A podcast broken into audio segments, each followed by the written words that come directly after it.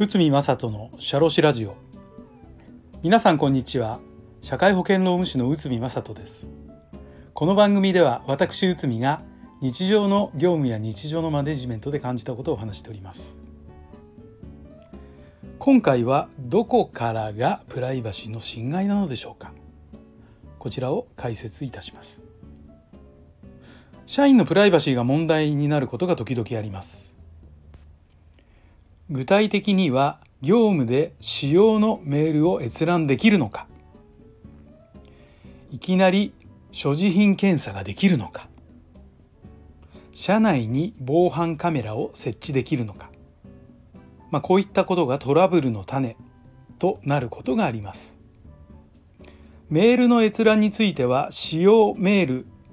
利用の監視ということで多くの会社が就業規則の中で閲覧する旨を記載しています。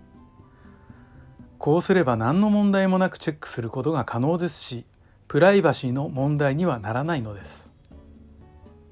しかしいきなり所持品検査を行ったり急に防犯カメラを設置している会社も見受けられますもしトラブルとなったらどうなるのでしょうか？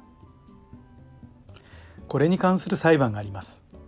セコム事件東京地裁平成28年5月。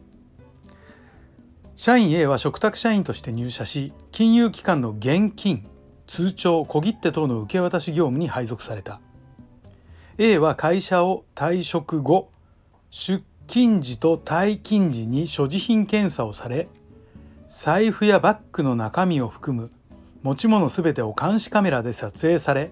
プライバシーの侵害を受けたとして会社を訴えた。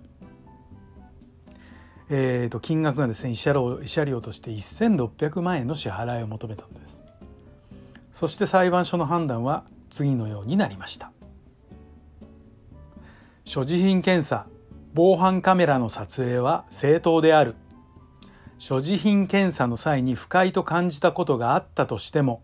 それで慰謝料を請求する精神的苦痛が生じたとは言えない。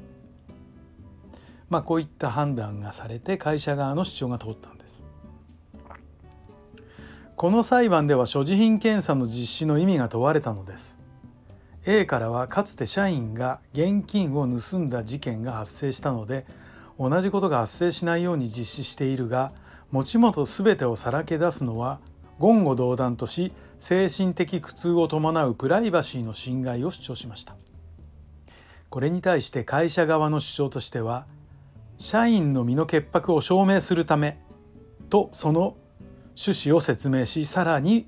詳細はルール化されて周知されていると主張しその有効性を訴えたんです。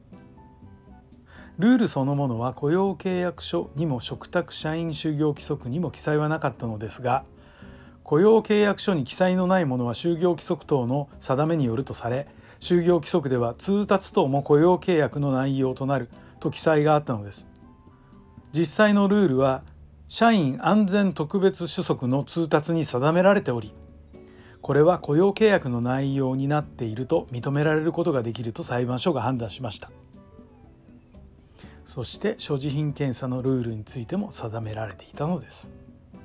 まあ、ということで、えーと、今回の事例のケースは、えーとプライバシーの侵害どこまでなのっていうことなんですけどルール化されていた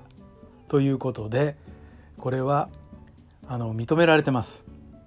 プライバシーの侵害にはならないということになってます。ですので何がポイントとなるかということはルールを決めて社員に、まあ、社員とか社員に準ずるような方々、まあ、全ての従業員に対してそのルールを周知することが重要だということになります。ですので、えーと、いきなりですねルールも何もなく持ち物検査といった場合はもしかしたらこういった結論にならなかった可能性が若干でもあるかもしれません。しかしルール化されているものであればプライバシーの侵害にはならず会社側としては、うん、予防のルールということで認められるということになります。はい。今回はどこからがプライバシーの侵害なのでしょうか？ということを解説させていただきました。今回もお聴きいただきありがとうございました。